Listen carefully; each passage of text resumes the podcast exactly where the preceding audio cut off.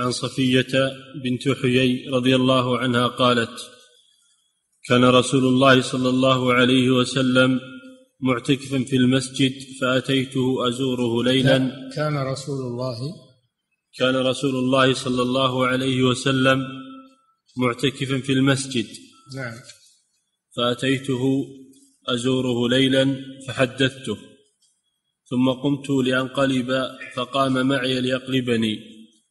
وكان مسكنها في دار أسامة بن زيد فمر رجلان من الأنصار فلما رايا رسول الله صلى الله عليه وسلم اسرعا في المشي فقال على رسلكما إنها صفية بنت حيي فقال سبحان الله يا رسول الله فقال إن الشيطان يجري من ابن آدم مجرى الدم وإني خفت أن يقذف في قلوبكما شرا أو قال شيئا.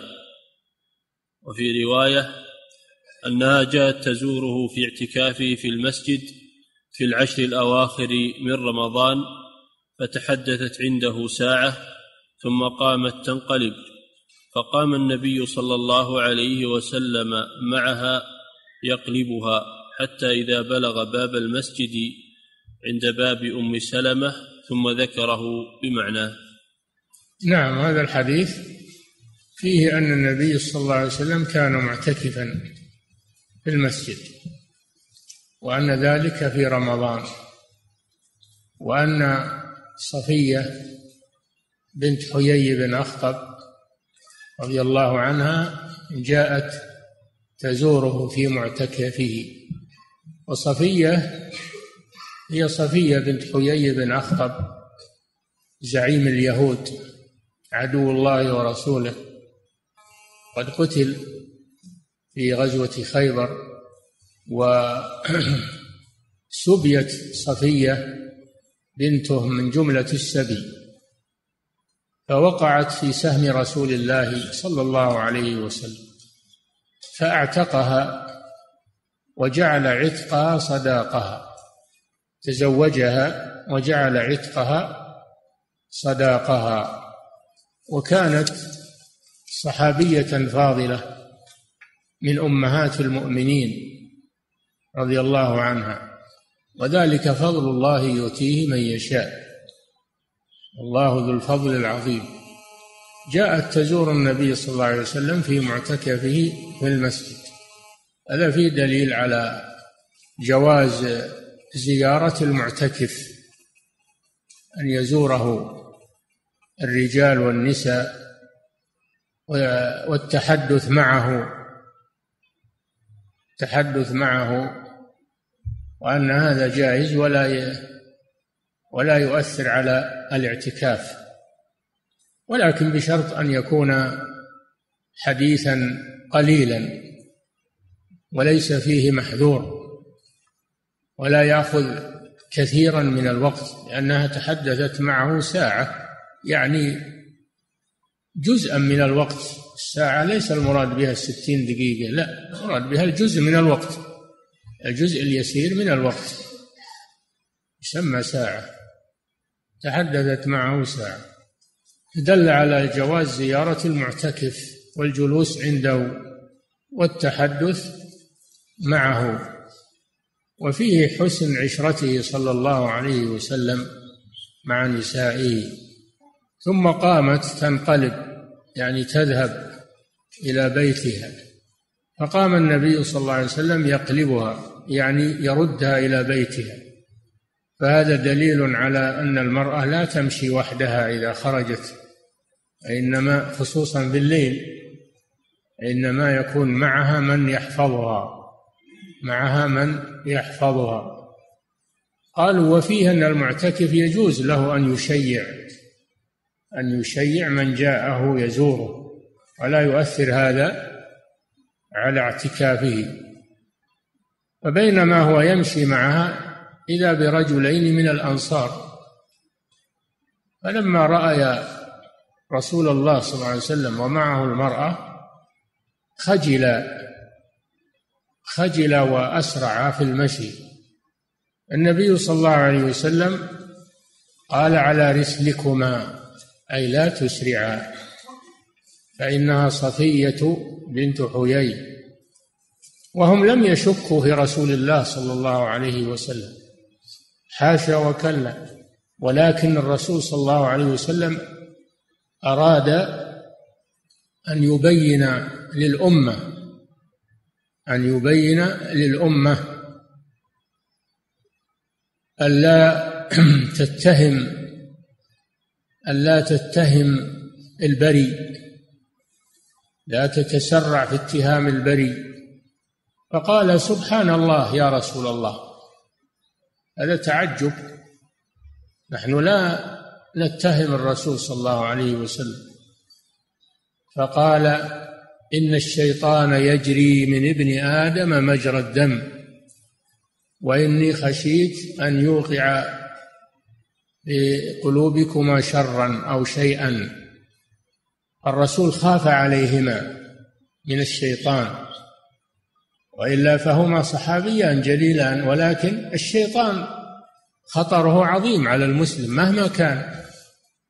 فخشي الرسول صلى الله عليه وسلم أن يوقع في قلوبهما شيئا من الاستغراب فأراد أن يزيل هذا. فدل هذا على أن اتهام العلماء والكلام فيهما أنه من الشيطان أنه لا يجوز أن يتكلم في أعراض العلماء وأن يتهم بما ليس فيهما وحتى لو وقع من أحدهما ما يجر إلى التهمة فإن العلماء لهم مكانتهم ولهم فضلهم فلا يجوز الكلام فيهم. لأن الشيطان هو الذي هو الذي يدعو إلى هذا. وما ترون اليوم من الوقيعة في أعراض العلماء خصوصا بين الشباب والجهال وأن المجالس الآن مستعرة بالنيران الكلام في أعراض العلماء والاتهام لهم. وهذا من الشيطان.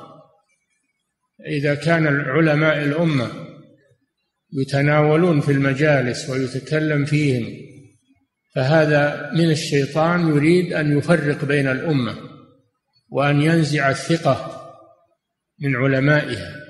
فيجب الحذر من هذا يجب الحذر من هذا غاية الحذر فإن هذا غيبة والغيبة محرمة وكبيرة من كبائر الذنوب وأيضا زيادة على الغيبة أن فيه إسقاطا لهيبة العلماء وتقليلا من شأنهم فلا يثق الناس فيهم. إذا صاروا حديث المجالس وهذا ما يريده الشيطان والمنافقون في كل زمان فعلينا أن نسد هذا الطريق. وأن نحترم علماءنا وأن نرد عن أعراضهم ولا نسمح لأي واحد يتكلم في مجلس من المجالس ولنا قدرة على رده أو أن نقوم ونترك المجلس لأن هذا شر يفتح على الأمة شرا ولا حول ولا قوة إلا بالله العلي العظيم. يتكلمون في العلماء. أنهم علماء سلطة وأنهم مضغوط عليهم وأنهم ما يتكلمون إلا إذا قيل لهم تكلموا وهكذا. وأنهم أصحاب مناصب وأصحاب كراسي إلى غير ذلك من الأمور. وهذا من الشيطان كما قال النبي صلى الله عليه وسلم خشيت أن يقذف في قلوبكما شر هذا من الشيطان. فكيف نطيع الشيطان في علمائنا. ولما قال جماعة ما رأينا مثل قرائنا هؤلاء؟ أكذب ألسنا وأرغب بطونا وأجبن عند اللقاء. أنزل الله تعالى قل أب الله وآياته ورسوله كنتم تستهزئون لا تعتذروا قد كفرتم بعد إيمانكم. الواجب على المسلم أن يمسك لسانه عن الغيبة والنميمة. مطلقا ولا سيما غيبة العلماء وولاة الأمور وقادة الأمة الإسلامية يجب أن يحترموا وأن تصان أعراضهم لتبقى الثقة بهم لتبقى الثقة بهم. وغرض الشيطان وغرض المنافقين هو زعزعة المجتمع. ونزع الثقة من العلماء. إذا لم يوثق بالعلماء من يوثق به؟ ما بقي ثقة.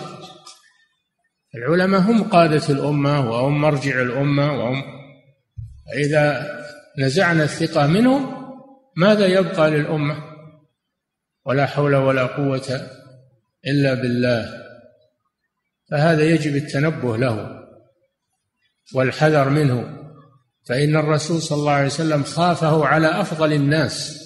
وهم الصحابة رضي الله عنهم. وفيه أن الإنسان يدفع التهمة عن نفسه يدفع التهمة عن نفسه وأنه لا يقع في مواطن التهم بل يبتعد عنها ويدفع التهمة عن نفسه. نعم. كتاب الحج. نعم. انتهى الآن من من كتاب من كتاب الصيام وتوابعه الذي هو الركن الرابع من أركان الإسلام وبقي الركن الخامس وهو الحج.